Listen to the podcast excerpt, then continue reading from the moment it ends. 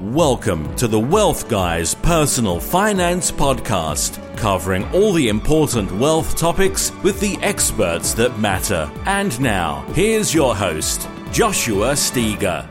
Okay, welcome everyone to another instalment of, of the, uh, the Wealth Guys podcast. Um, today it's my great pleasure to speak with a, a self managed super fund expert.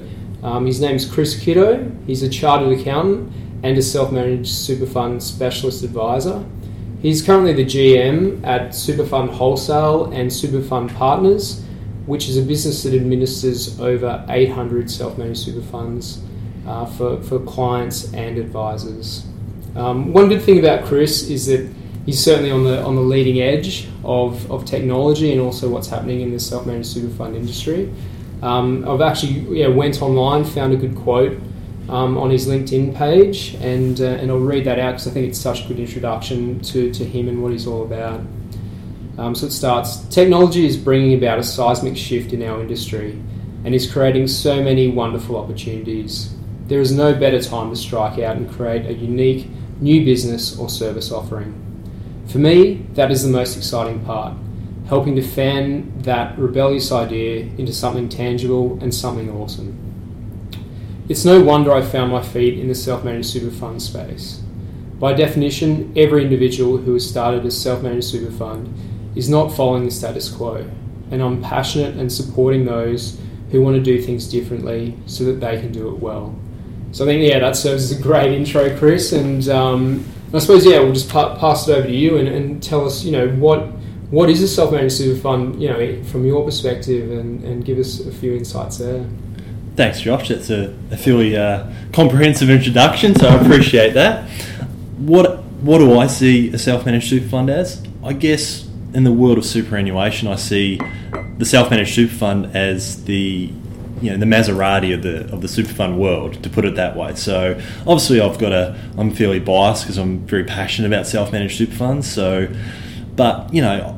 The way I see it, it, it is one of the best wealth creation vehicles around, and you know, it, it's all about having that that control and sort of you know coming back to that introduction you gave me. It was about you know not really following the status quo and actually striking out and and, and doing something a little bit different. And that's how I see self-managed super funds. It's for those people who want to take a bit more control, um, and that control can t- can take on a number of forms. So it can be, you know, someone who wants to you know put together their own investment portfolio or pick their own shares or buy a property, or it might just be a case of having a, a deeper level of engagement and working with someone who you know treats them as a as an individual, not just a number.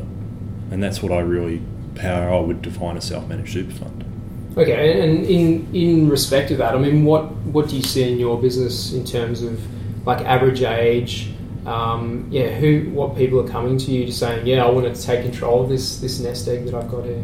Okay, so we've got a couple of different main demographics that we see coming through the door.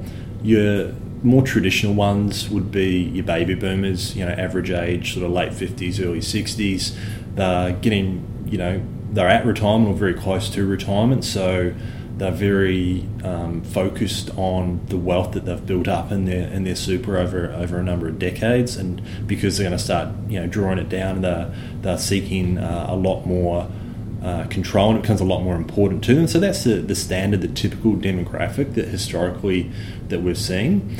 But the good trend that I'm starting to see is a lot more uh, Gen X and Gen Y people come through the door. So people, you know, under the age of 40, um, they're maybe a little bit more, you know, financially savvy um, than your average uh, person off the street, and they, they, they, they see how even though they're relatively young and relatively, you know, early or you know midway through their, their working careers, they've, they've actually built up maybe between themselves and their, and their spouse quite a bit of wealth. So in, in their super, in terms of the balances of their super accounts. So you know they're saying, listen, this is a fairly big chunk of our overall wealth, household wealth. You know, we need to pay more attention to it. So that's really positive. So that's sort of the the second main type of demographic we, we look after.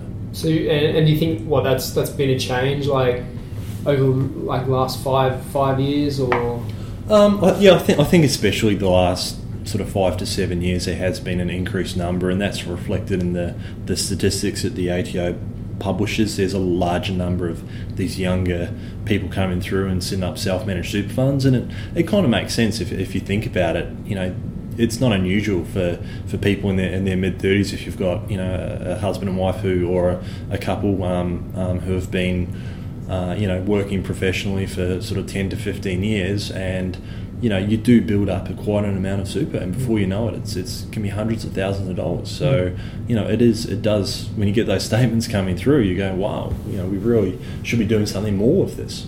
Well I think I mean and you probably agree or you mentioned it actually is I think the big thing with people, you know, starting a self-managed super fund is that it increases that engagement yeah. in what is going to be a very important part of their, mm. I mean, certainly the nest egg, and then you know their whole retirement. I mean, this is what's going to fund yeah. um, their life, and, and I suppose that's. Do you agree that's probably one of the biggest problems with, say, industry funds or retail funds, where it's all done for you? Yeah. Um, you know, people get to a point where they want to retire, and then all of a sudden they're like, I've got no idea how this all works. Yeah, exactly right. I think that's one of the, the big things which is not really spoken about. I think that what we see in those clients who do start up a self-managed super fund, it can be a real trigger point or a catalyst for them to to become a lot more engaged with their overall financial lives, not just their retirement savings. So, and I think um, yeah, it, it is overlooked, and and you know, yes, I love self-managed super and I love superannuation, but by the same token, I'm also very passionate about financial literacy and seeing people, um, you know, grow their their other assets that they've got outside of their retirement savings as well, and they work hand in hand. And I think that's something that's often uh, overlooked. So, in, in that respect as well, do you do you see there's like a lead-in stage to getting to a self-managed super fund? Because I think, you know, in my experience, or certainly in what you probably read in in um, news articles and things, people go from the jump of mm. had no control over you know what might be millions yeah. of dollars in in my super to self-managed super, and then just get really just make some huge mistakes in terms of investing and managing it. Yeah, yeah, it can, it can be quite a quite a big jump. So what we normally say to people who, who come and speak to us or uh, speak to an advisor that we work with is that you need to have your house in order first. So you need to, you know, have have a bit of a, you know, a personal budget or actually have a, a wealth creation plan, not just with your super. So and that's one of the biggest mistakes I think people make is they they jump in with very little experience and say, okay, well, you know, I know I can do it better, uh, or I went to a, a, weekend seminar and all of a sudden I'm, I'm an expert on, you know, um, you know, leverage property investment or you know trading CFDs or I, have paid four thousand dollars for a software program I can beat the market. Um, it doesn't really work that way. It's there's a, you, the, it, it, you're sort of overthinking it to a certain degree so yeah, that is one of the, the big mistakes which I see people make. They they try to do too much too fast, and they don't actually have a good a good solid foundation. I mean, I'm not saying to people don't look at it. There's nothing preventing people going down the self-managed super fund track, but you know you've got to got to be realistic and, and know when it's the right time for you and mm. make sure you've got yes you can use it as a catalyst and it's part of that sort of learning journey with um, with your financial literacy and your financial life but you know, um, some people will, will, might be beneficial to sort of step back a bit, maybe go to a, uh, an interim measure whereby they can, um, you know, use a different type of, you know, uh, retail industry fund that gives them a bit more control. Because you know, let's be honest, there's a lot of things which uh, a self-managed super fund can do, which you can also do in an industry or retail fund. Like there's a lot of direct investment options, so that may be a good sort of starting point. Um, even though on the surface of it, some of those options are relatively cheap, um, people have to do some due diligence or speak to an advisor because there can be some hidden costs, yeah. and they've got to take all that into into consideration before before going down that path. So, you know, yeah, regarding the costs, like, is there what's what's your view is what is the right size yeah.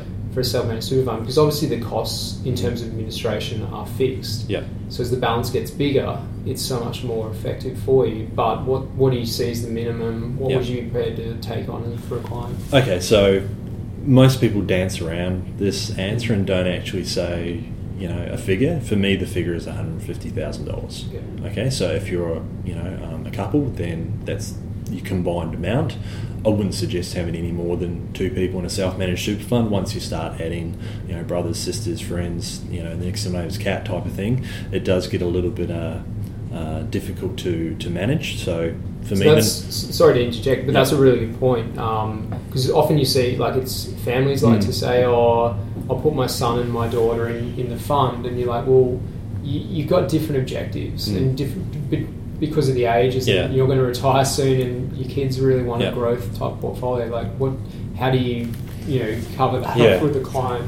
Uh, uh, every every family situation is a little bit unique and, and difficult. I mean, my, my, my I have a self managed super fund. My parents have a self managed super fund. It's not the same self managed super fund. Yeah. I mean, it, it could be. We could, if we really wanted to, run some sort of separate accounts and separate investment strategies, and then just combine that administrative burden.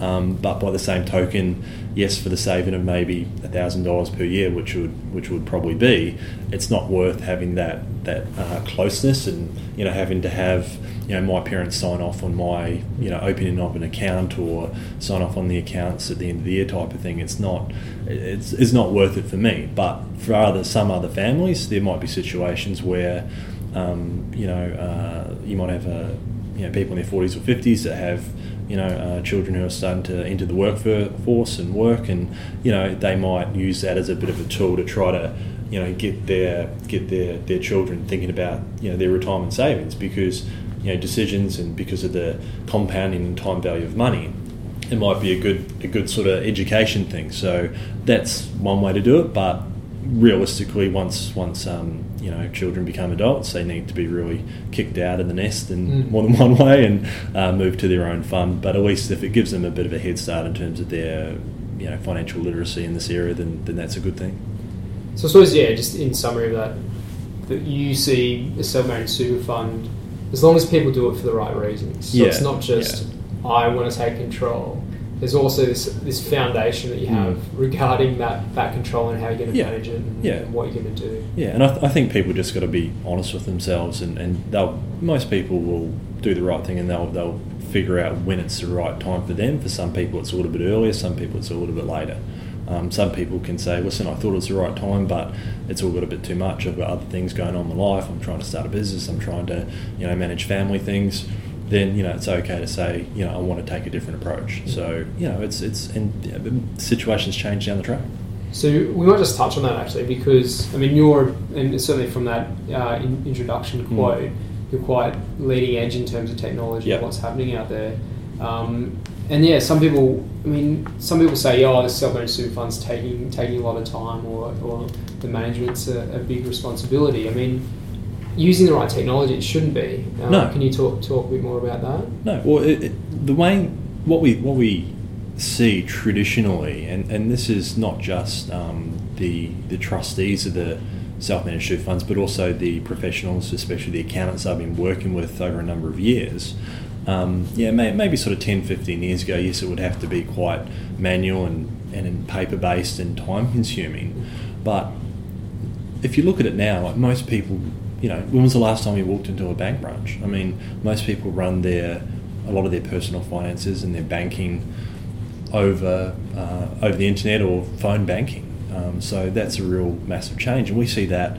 You know, I remember a few years ago we started um, uh, working with a, a, lot of clients from a uh, sort of traditional uh, chartered accounting practice. And what we noticed is that all these, these clients were absolutely fantastic. You know, to run all their portfolios, you know, online through various providers and do all internet banking, all electronic. And but then it would come to the end of the year, and they used to print off these reams and reams of reports to bring into the accountant to prepare the accounts, who would then copy all those and then um, you know send it to the auditor, who would also have a whole lot of paper. So.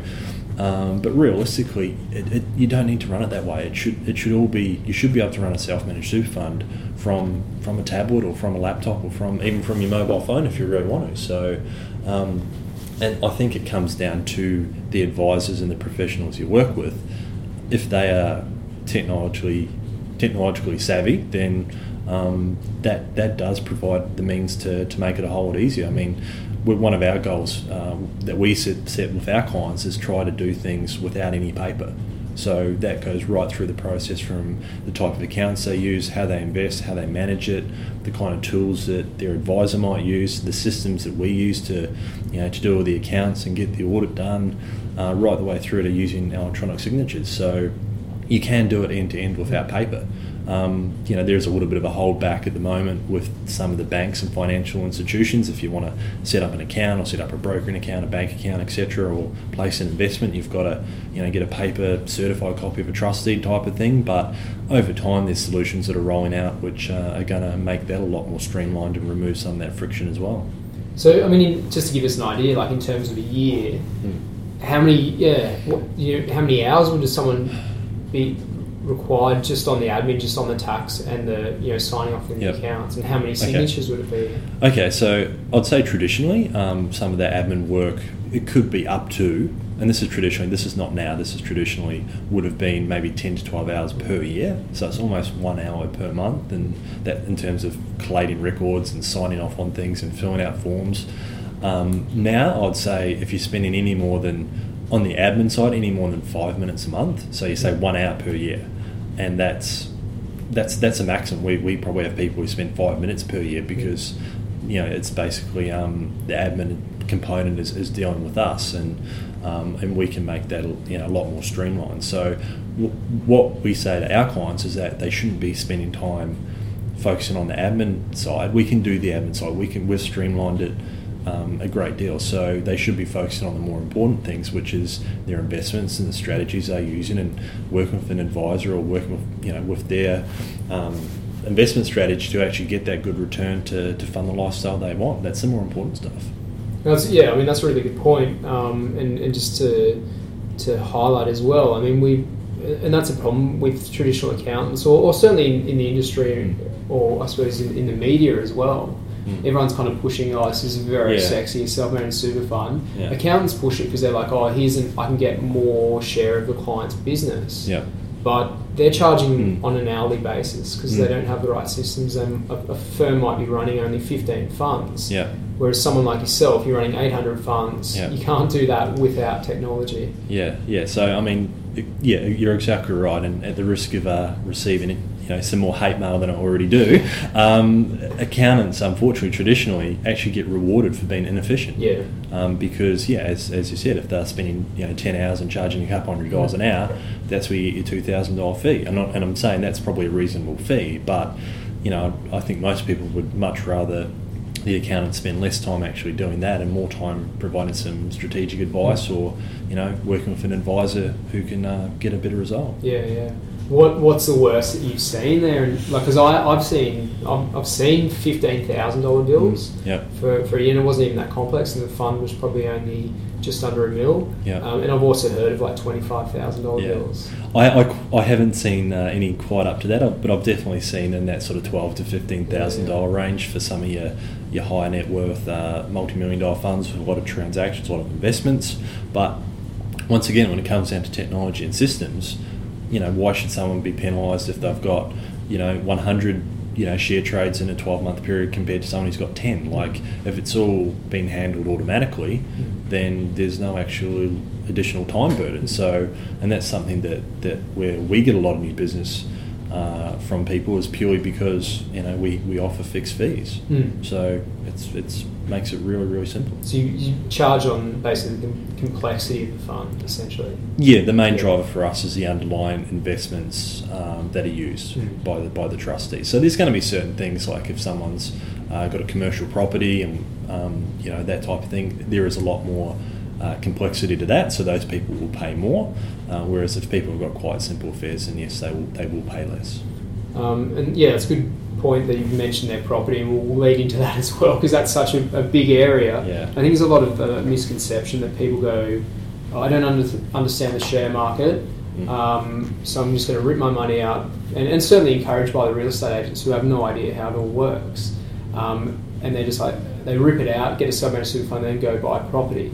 Um, obviously, you could administer Mm. that and keep the costs at you know low, but you know what do you see that often in terms of clients? Like how many would actually own properties, and you know talk a bit about about Yeah, that. yeah. So I'd probably say in the last, say, three to four years since there's been the ability, and the thing that's been the main trigger point recently is that self-managed super funds can now obtain a loan to purchase property. So whereas if you wanted to buy a five five hundred thousand dollar property, you know, prior to two thousand and seven, your super fund would have to have five thousand dollars plus all the associated costs. So it kind of made it very restrictive.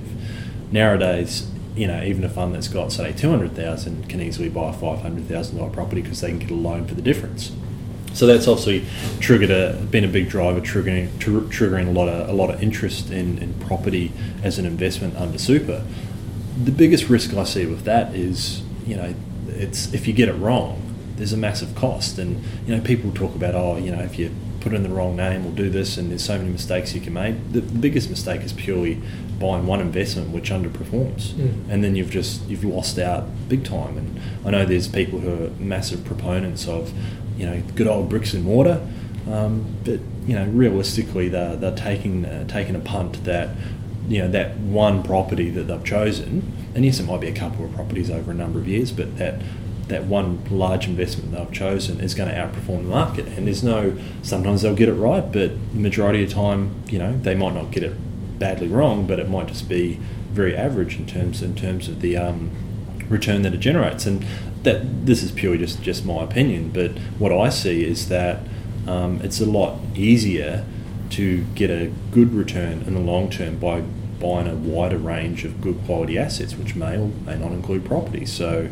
um, we could probably talk all day and, and Mm. debate it all, but you know, and the old thing around bricks and mortar. I mean, you know, if you buy shares in Woolworths, you know, Woolworths exists. You can you walk in it every week. So if you say you know you don't understand the share market, well, do you understand these brands and these businesses that those shares represent? Yes, you do. So I've got my own. I mean, because I, I, to be honest, I, I thought a couple of years ago, yeah, I can go down this path and I could, you know, um, you know easily, you know, go out there and, and borrow and buy a property. In my self-managed super fund, and I actually uh, decided against it. I had a, I got some advice and put together a very good uh, portfolio, which I'm been relatively happy with, and it's actually outperformed, you know, the properties I was that I was looking at. So even with the the leverage, so you know, it's it's it's people have to dig a little bit deeper, but as I said, it comes back to it can be a very good trigger point for people to take interest in their retirement savings. So they might not have looked at it for another 20 years, but if you think about it, if someone's in their mid 30s and starts looking at their retirement savings, the positive impact that will have compared to someone who's not going to look at it until they're 55, that is the the real big advantage that I think self-managed super has for people of that sort of Gen X, Gen Y um, age group. So I suppose it's like don't don't do things by half measures. If you're going to go to the stage of setting up a self-managed super fund, Yeah. then why not get engaged in terms of all the investment options, all the asset classes, Yeah. instead of just going self-managed property, and Yeah. then you've kind of done yourself an injustice there a bit. Yeah, potentially. It might work out fine, and you know, I really hope that um, it would. But you know, to give you a bit of an idea on the statistics that come through our business, if we have ten inquiries around about around purchasing property through super, I'd say after talking through all those type of uh, issues, I'd say only two people would actually go ahead and set up a self-managed super fund, and of those two people, only one person would actually go up and, and uh, purchase a property within 12 months of setting up.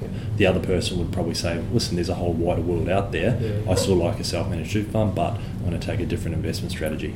Is that with borrowed funds? Yeah, yeah. Yeah. Talking about using a limited recourse borrowing. Okay. Yeah.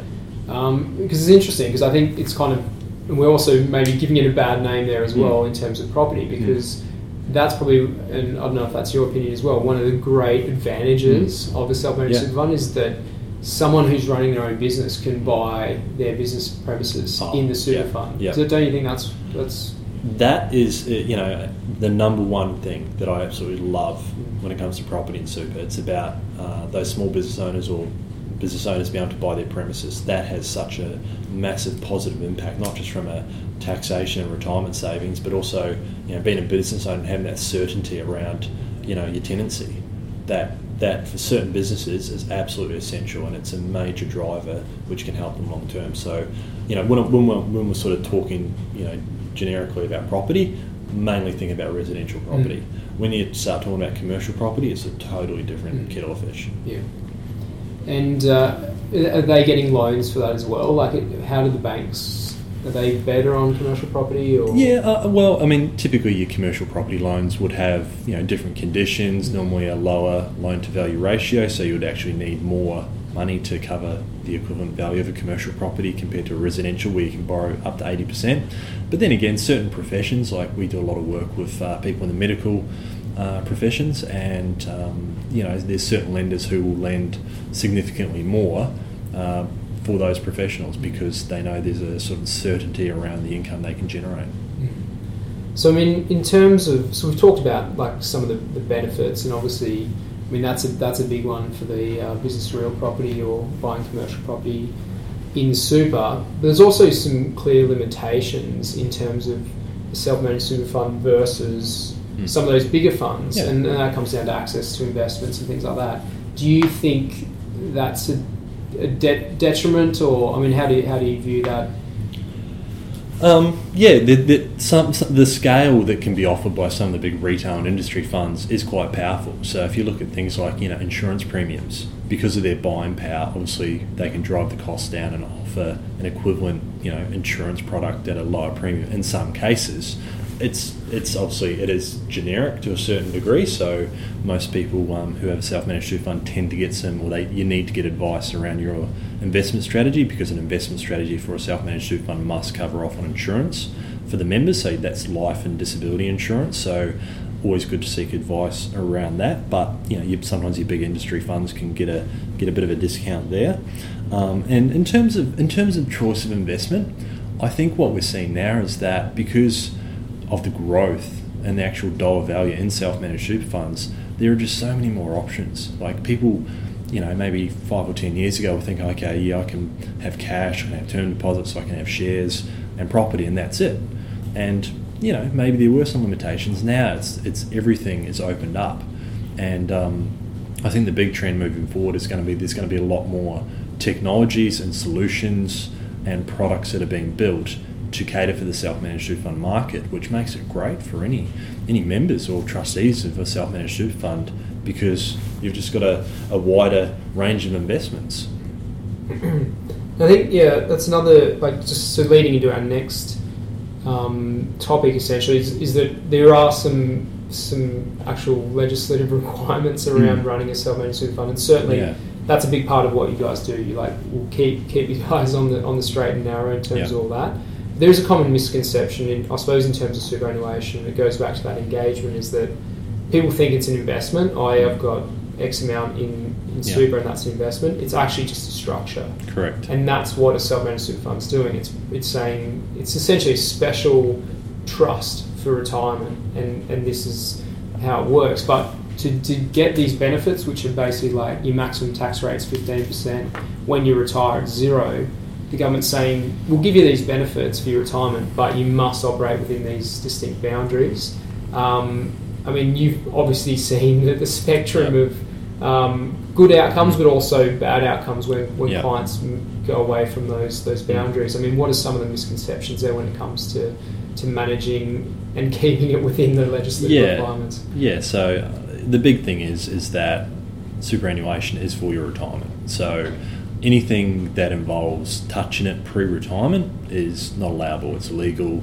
Um, people who do it um, will face massive fines and even potential jail. And you know there have been some cases recently when um, you know multi hundred hundreds of thousands of dollars worth of fines and uh, significant penalties uh, that have been applied to those individuals and promoters around those illegal early access. So that's probably the main thing. A lot of the um, breaches or the most common breaches that occur and also the most common ones that we see. We don't see a lot, to be honest. Um, even though we look after quite a number of funds, um, you know, we see we see a relatively small percentage, and that's that's because the vast majority of people do do things the right way. So I might, I might just add in there Yep. as well. another thing to highlight is that you're actually doing the accounts in real time. Yeah. Where I've found issues with clients, or certainly heard about it, and if we're Mm. you know tidying up a, a client, a new client's portfolio, it's where the accountants are only doing the accounts six months, twelve months, eighteen Yep. months down the track, Yeah, and they're like, "Well, you there was a mistake back here." It's too late. You're Yeah. looking at real time. If anything comes up, they'll be straight on the phone and talk to the client or the advisor and say, you know, this is this is something we need to deal with. yeah, and that's that's probably the main difference that you'll see between a specialist SMSF business like ours or your traditional accounting practice that looks after you know, individual personal tax returns and business tax returns and you know BAS statements and super. Super's kind of an afterthought, and that's why it does exacerbate some of these problems. Um, whereas with us, we do have you know live transactions rolling through every day. We have people looking at our funds every day. We lot of have a lot of smart technology and logic that, that goes that's built around those transactions. So things jump up and it's like, oh, okay, you know, 20, 30, 50,000 dollars disappeared out of the account yesterday. What was that about? You know, we can pick up the phone, speak to the, the client or the client's advisor and say, you know, what's this about? And you know, there have been times when it might have been an innocent mistake. Oh, sorry, that was meant to be, you know, a bill payment for uh, from my company account, um, but oops, I actually, you know, on internet banking picked it from the wrong account. We've had those instances happen.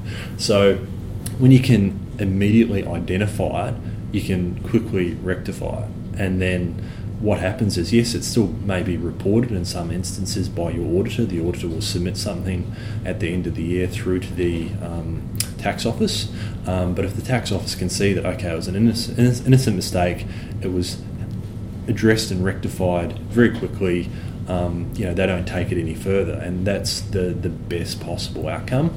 Um, but even when when they are when they are things which can't be fixed a lot quicker by um, being upfront and being honest with both, you know, the professionals you work with, and as well as you know you, the the ATO as the regulator, uh, you do tend to get a lot a lot better outcome. Where it gets really bad is when people hide it, when they know they've done the wrong thing and they just don't face up to it and don't address the issue.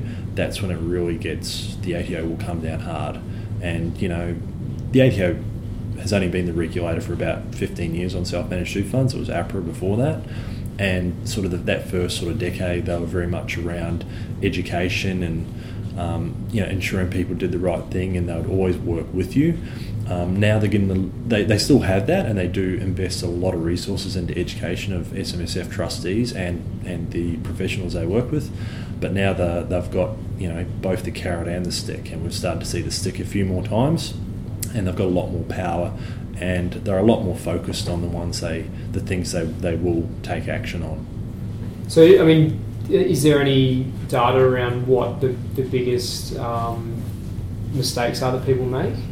When it comes to breaching, yeah, breaching yeah. Um, by, by memory, I'm not a, I'm not an auditor, um, so correct me if I'm wrong. Uh, it's uh, it's around uh, loans to related parties or in-house assets. So that's basically you know lending money to you know friend, family member, your business, that type of thing. That's a that's a big no-no, a very very big no-no.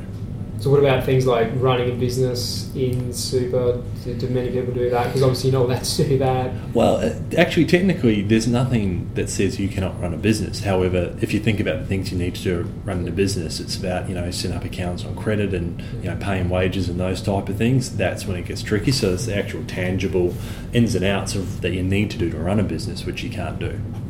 What about because um, this sometimes comes up like whether people like want to buy residential properties, do them up, mm. resell them. Yep. Do you do you risk going into the, a property development business in that regard? Have you, um, do you see any of that? Or yeah, yeah, we do. And, and to be honest, that's probably one strategy if where it's done correctly that um, can actually add quite a bit of value. But it, you wouldn't if you've never done it before. If you're an amateur renovator, mm. you wouldn't you wouldn't do it with your super. There's just too much to lose. But you know, I had a guy uh, probably about a, a, couple months ago who, who I spoke to, and he had he had a, I think he was on his third or fourth, I think maybe his fourth property. So he had actually had a bit of background. You know, his, his brother was a builder, and you know he was a tradie as well, and, and that actually successfully uh, done a few renovations for profit.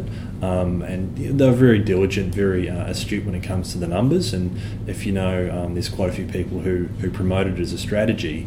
Um, and yes, it is quite you know glamorous, and you know it's all you it's know, the fun, TV show. Yeah, I mean, it's, it's really good for TV ratings, but there's a lot of uh, harsh numbers behind it. And I mean, you know, if you look at the most uh, recent series of The Block um, yeah, down in Melbourne, I mean, that's a really good example. I mean, those people work their butts off and got bugger all return. And that's just the reality of the market. Sometimes that happens. So um, I think people have to be realistic and, you know, focus on the numbers because that's where the real truth lies. So but it is it is a good strategy and it can be done and it can be done in super but definitely seek advice and yeah. do it the right way, and don't do it if you're an amateur. Yeah. Um, and also, like in terms of over contributing to super or drawing too much out or too little. I mean, how harshly are they viewed by the ATO? Yeah, it's actually getting a lot easier now. There's been a lot of um, there was cases where people were you know, inadvertently going over their caps and triggering you know ninety percent plus tax on, on that, putting too much money in. So there's been some changes which make it a little bit easier. So if you go over your caps now, um, so say if you salary sacrifice too much or you end up um, getting a bonus and your employer pays some super and, and, late in June and you can't really do anything about it, then you know you're just going to be taxed at your, your personal marginal tax rate. So you're no worse off than if you didn't you know push it through to super. So that's a real that's a good outcome. There's still some work to do uh, with your personal after tax contributions, but once again, it's an area where people need to seek advice. Um, conversely, on the other side, when people start drawing down their super, uh, there's a certain minimum and maximum which they can take out. That maximum disappears once people retire or hit 65 years of age. Um, but yeah, it's very much uh, important to keep keep within those limits. And um, I know there's a case with uh, Don Argus, the is he the ex chairman of BHP, and yes, yes. he's having a big big barney off the tax office at the moment because um, he didn't take out what he needed to take out from his multi million dollar super fund. And um, to be honest, I don't have any real sympathy with him. Yeah, for him, so he's maybe he should have been. We should using, right he should have been using our service. So I'm sure right. you know to be you know we've got um, a few hundred clients who are in that drawdown phase, and I can honestly say over the last 12 months, not one of our clients has not taken out their minimum pension. So, you know, that just goes to show, you know, if you if you do specialise, you've got to got to be on the ball with those type of things. And I mean, obviously, there's restrictions in the amount that you can contribute because it's such a good tax structure for Yep. retirement. Um, I mean, and things have changed over the last couple of years, or I suppose the last Yep. 10, 15, 20 years. We used to have all these RBLs and Yep. you know, reasonable benefit limits, which is tragic, the amount of uh, issues we used to Yep. get into. Um, but what, I mean, in terms of that, are there any figures around, you know, what an average person, you know, kind of maximising or getting close to their maximum contributions, how much you could actually build in super? Yep. I mean, it's it's pretty much impossible to have. I mean, I've, I've, I have heard of a client having like a twenty million dollar super fund, but that would be very rare. Yeah, yeah. I mean, they are. The biggest thing is trying to get money in there Mm. because it is so tax effective. Obviously, they can't have people, you know, putting unlimited amounts in there and then having zero tax if they're if they're of pension age. So, um, the limits at the moment are for your personal after tax monies.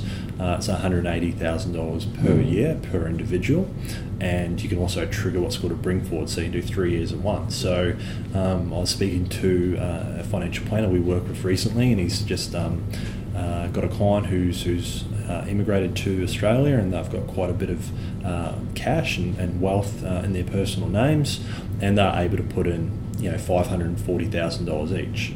So you know they right off the bat they have a million dollar self managed super fund. So you know if you see people who who have uh, built quite a bit of wealth from their business or other personal investments, they can get quite an amount in there over a long period of time. But it does it does take time. So do you have like? Obviously, I don't want to disclose your Yeah. clients, but I mean, what's a, what's an average figure that, that people could Uh, aim towards for for a self-managed super fund Uh, to have in there before you start drawing down? Um, you know the the average that we see, our average in our client base, um, and you know to be honest, our client base is a little bit a little bit older and maybe have a little bit larger balances than normal, but we're just under one mil, Okay. our average client. So that's uh, that's the um, the average amount. I think it's nine hundred seventy nine thousand. We worked out as of thirtieth Okay. of June. So um, you know. Realistically, I mean, it would be nice if, if people retire at 65, if they had around that $800,000 mark, would give them a pretty pretty decent lifestyle in, in most cases. But Maybe not in Sydney. yeah, well, yeah. So on, on average, so an Australian average, um, if you're in Sydney, you're going to need a lot more. Uh, if you're in some of the regional areas, maybe a little bit less. But um, yeah, it, it, it's as individual as each member of a self-managed super fund, and that's that's the the real that's both the the good thing, but also the challenging thing of self-managed super. It's so individual. Yeah, absolutely. Um, so before we move on to like talking about the future of and Yeah. what we see with technology, I mean, how do you see? How do you think the government views self-managed super funds? How do you think the tax office views them? Um, there's a miscon- oh, certainly a view amongst clients that oh, I don't want to put too much in because the government might change the rules, or um, but I, I kind of say, well, for most of those clients who need to worry about that, we're so close to that point where if the government change the rules, we'll just rip it out, put another tru- put it in another trust, or find Yeah, some other way to yeah. manage it. Yeah. What What's your view on how you think it's viewed Yeah. by the uh, by the political?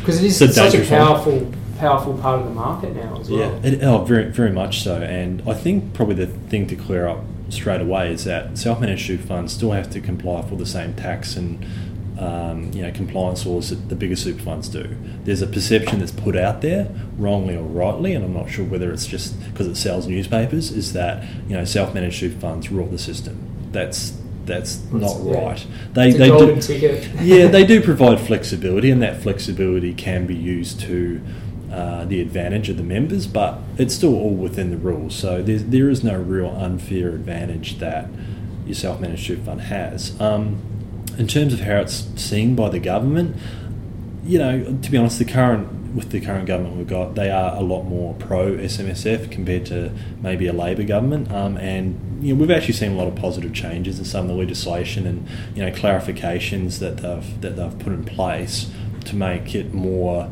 you know, to reduce the red tape. So that's that's been a real a real positive outcome. Are there going to be changes in the future? Yes, it's going to be. Uh, it will be tinkered with, and they'll continue to do it. I think the biggest conversation that, and this could probably be a whole other podcast for you, Josh. The, the the biggest conversation which needs to be had is more of a, a big picture thing about you know the tax concessions that apply to super. Can they be done in a better way? Because yes, you have your you know your Don Arguses of the world who get a uh, or should have got a massive uh, uh, tax benefit because they've managed to shovel a lot of money over a long period of time in there. Uh, but then you know you look at some of your more sort of hardworking blue collar people, you know they, they don't get as much of a dollar benefit. Um, still the same rules apply, but obviously because of the flat rate of tax and, and super compared to your marginal rates outside, obviously the higher your outside taxes and the more money you drop in there, uh, the bigger benefit you get. So um, you know, it's there to encourage people to fund their own retirement. Is it doing that? Yes, it is to a certain degree, but it, it could. It, long term, they're going to need to look at look at it and see whether it's sustainable from a from a tax perspective. Well, I think you know it's certainly put Australia in a lot better position just to have superannuation Yeah, as a yeah. as Mm. well, something that's everyone must have, and we don't have the issues that you're going to see in the US and aging population. Everyone relying on pensions either from the government or from companies Yeah. they work with. So, I mean, there's a need to keep it very attractive, um, and that's what I always say to clients. Mm. Like, and typically the changes they've made haven't been. I mean, generally, they it hasn't made it a lot worse, or you know, or often better. You know, Mm. in terms of um, some of the outcomes we've seen Oh, over. very much so. Especially the last last sort of yeah five to probably what five to ten years, it's been a lot more positive.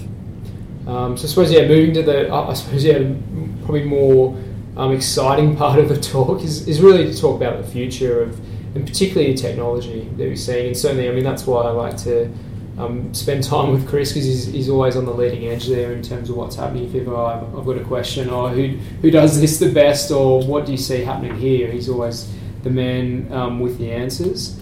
Um, so I mean, where yeah, what do you see? I suppose yeah, for the future of self-managed super funds in Australia, do you think you know what what can we expect?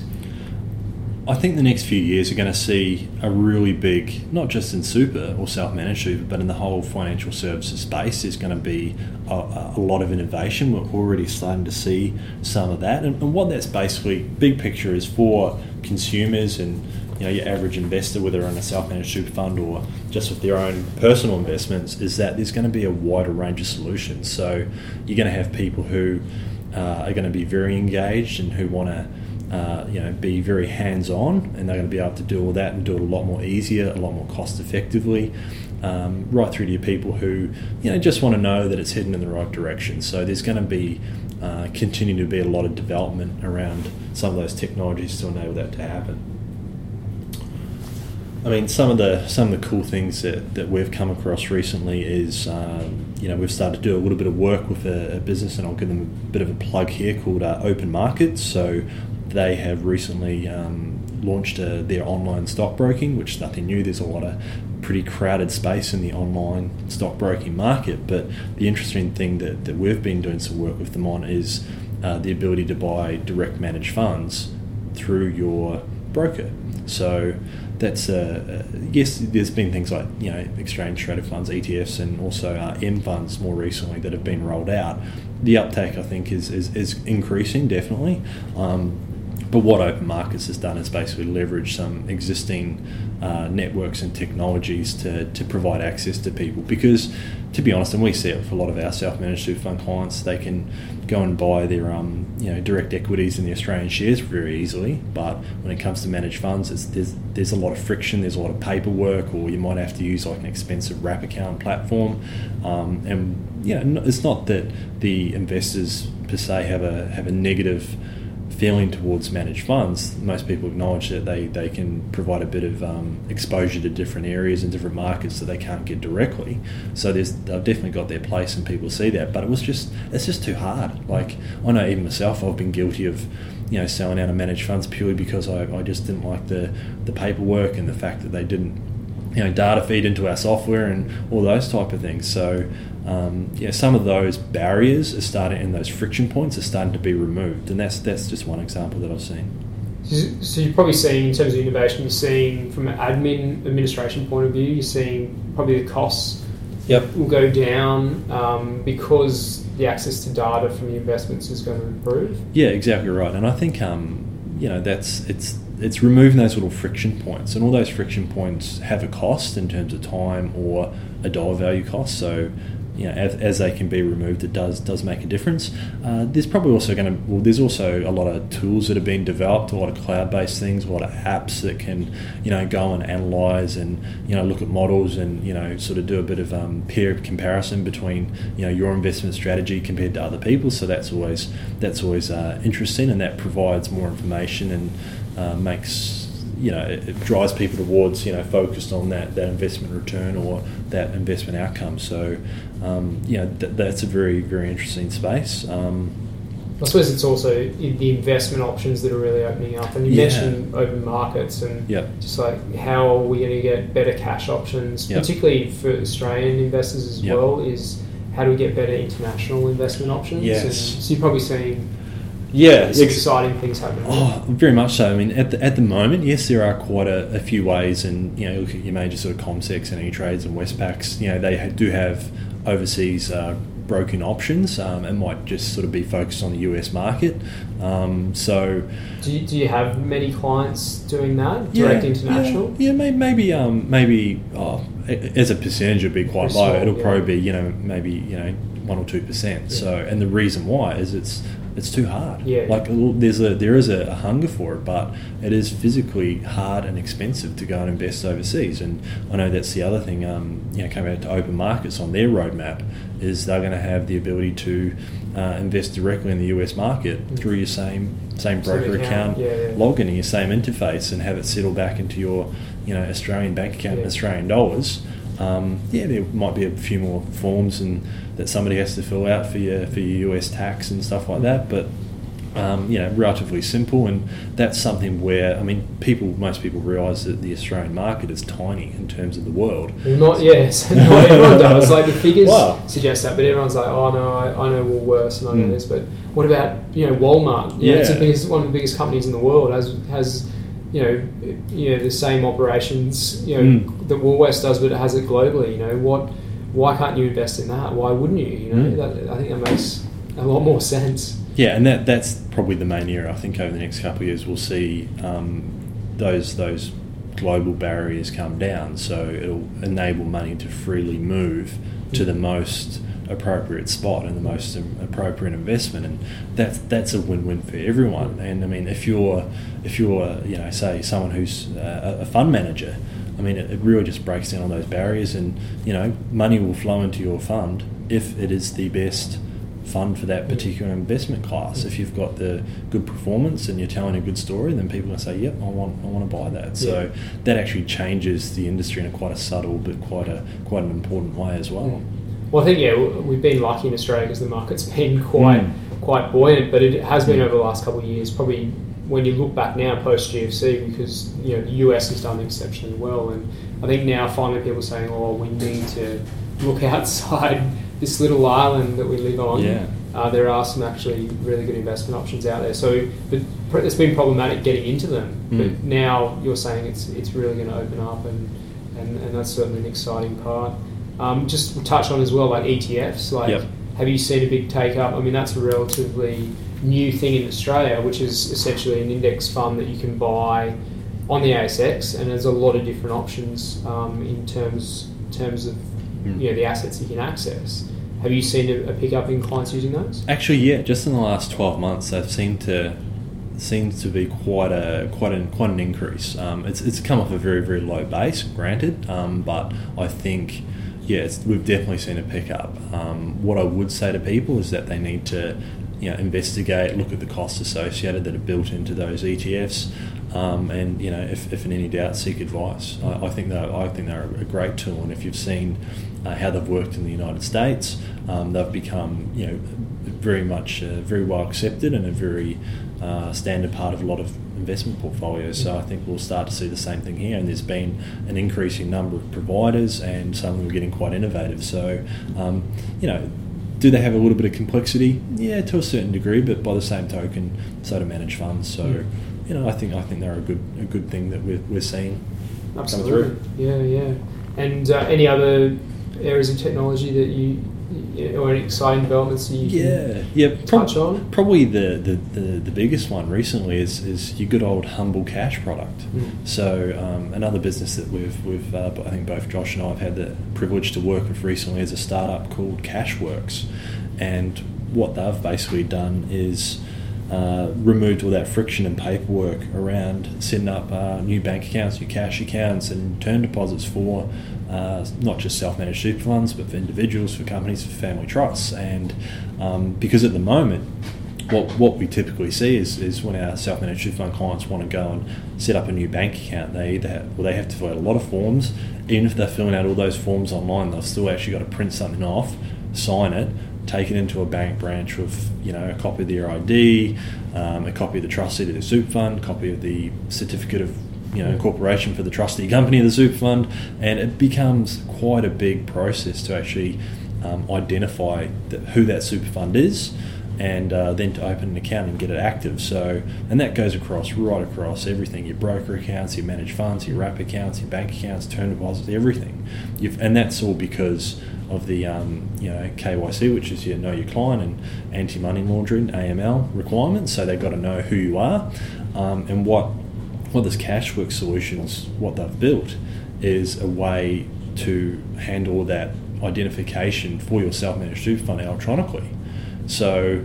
Um, and they've working, you know, very closely with a lot of the big banks, and already got a number of them signed up. So, you know, and they'll just keep on adding more and more providers. And what, what that means, if, if you're a if you're a um, self-managed super fund trustee or any investor really, I mean, it just breaks in all those barriers and you can have money move from one account to another. They open up instantly. The the funds are in there the next day. You can um, you know hunt out the best term deposit rates. Um, you can set up rules and we'll have your advisor to set up things and okay reinvest my money every three months at the best available rate. Um, there's currently a, a $250,000 uh, guarantee. So if you've got two hundred fifty thousand dollars with one bank and something happens to that money, the government will actually give you your money back. So some people are concerned about that. So you can actually set it up so it splits. You know, if you've got five hundred thousand dollars, it can split it across different institutions. So, I mean, very um, it, it's a very sort of stable part of the market. You're banking, but you know there are things like the uh, this Cashwerkz startup that will actually shake things up, and once again, money will just flow through to the, the place which gives the, the best return. So, um, and that all integrates back into your administration technologies and your you know um, accounting systems, etc. So it's it's that full full sort of picture again. So that's that's one really uh, you know thing you know innovation that we've seen, which gets us pretty excited. Mm.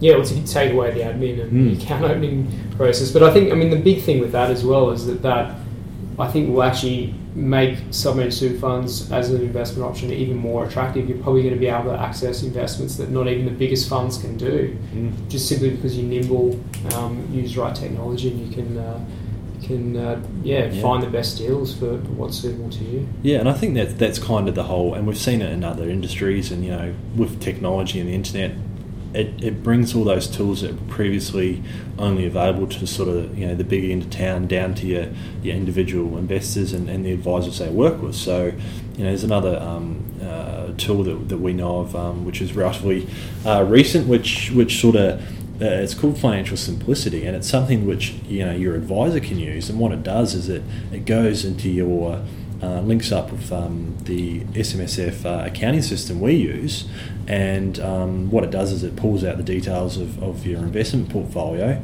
and compares it to um, you know, say a model that the that you've decided, determined with your advisor, and then it will actually work out. Okay, these are all the share trades that need to happen to make your current investment portfolio aligned to that model, and then it pushes it all through to the broker, and you know the advisor clicks a couple of buttons, and all the trades are done. So, you know, something like that is is very very powerful, and I mean you know, it gives you, if you're a trustee of a super fund and you're working for your advisor and, and they can pull out an iPad and, and you know, realign your portfolio in a, a number of minutes, you know, do you feel in control? Do you feel in touch? Do you feel confident that you're going to get, you know, the best outcome? Of course you do. So that's that's fantastic. And those systems, yes, you know, they are used by, by professionals, but we're going to see more and more of those things coming, uh, you know, available to your to your end trustees as well, which is great.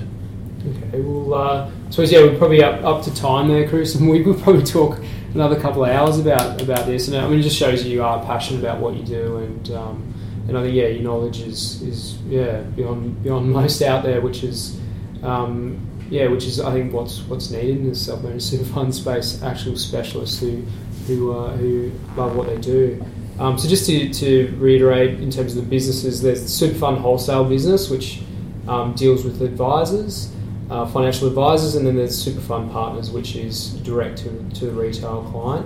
Um, and also, I know Kris is pretty active on Twitter. Um, so yep. what's the your uh, my Twitter handle? So yeah. it's, it's, it's Kris, which is K R I S uh, underscore evolved. So Kris evolved. That's my uh, Twitter handle. If you just Google Kris Kitto, you can probably track me down uh, pretty pretty easily. So Kiddo K I K I T T T O. Yep. And uh, yeah, certainly you want to keep informed with what's happening in, in the super fund space um, Twitter. I mean, Kris is Kris is very active there and he's on there all the time. So yeah, once again, yeah, thanks Kris for your time and. Um, yeah, we'll, we'll, look forward to hopefully catching up again and talking about more developments in, in due course. Awesome. Thanks, Josh.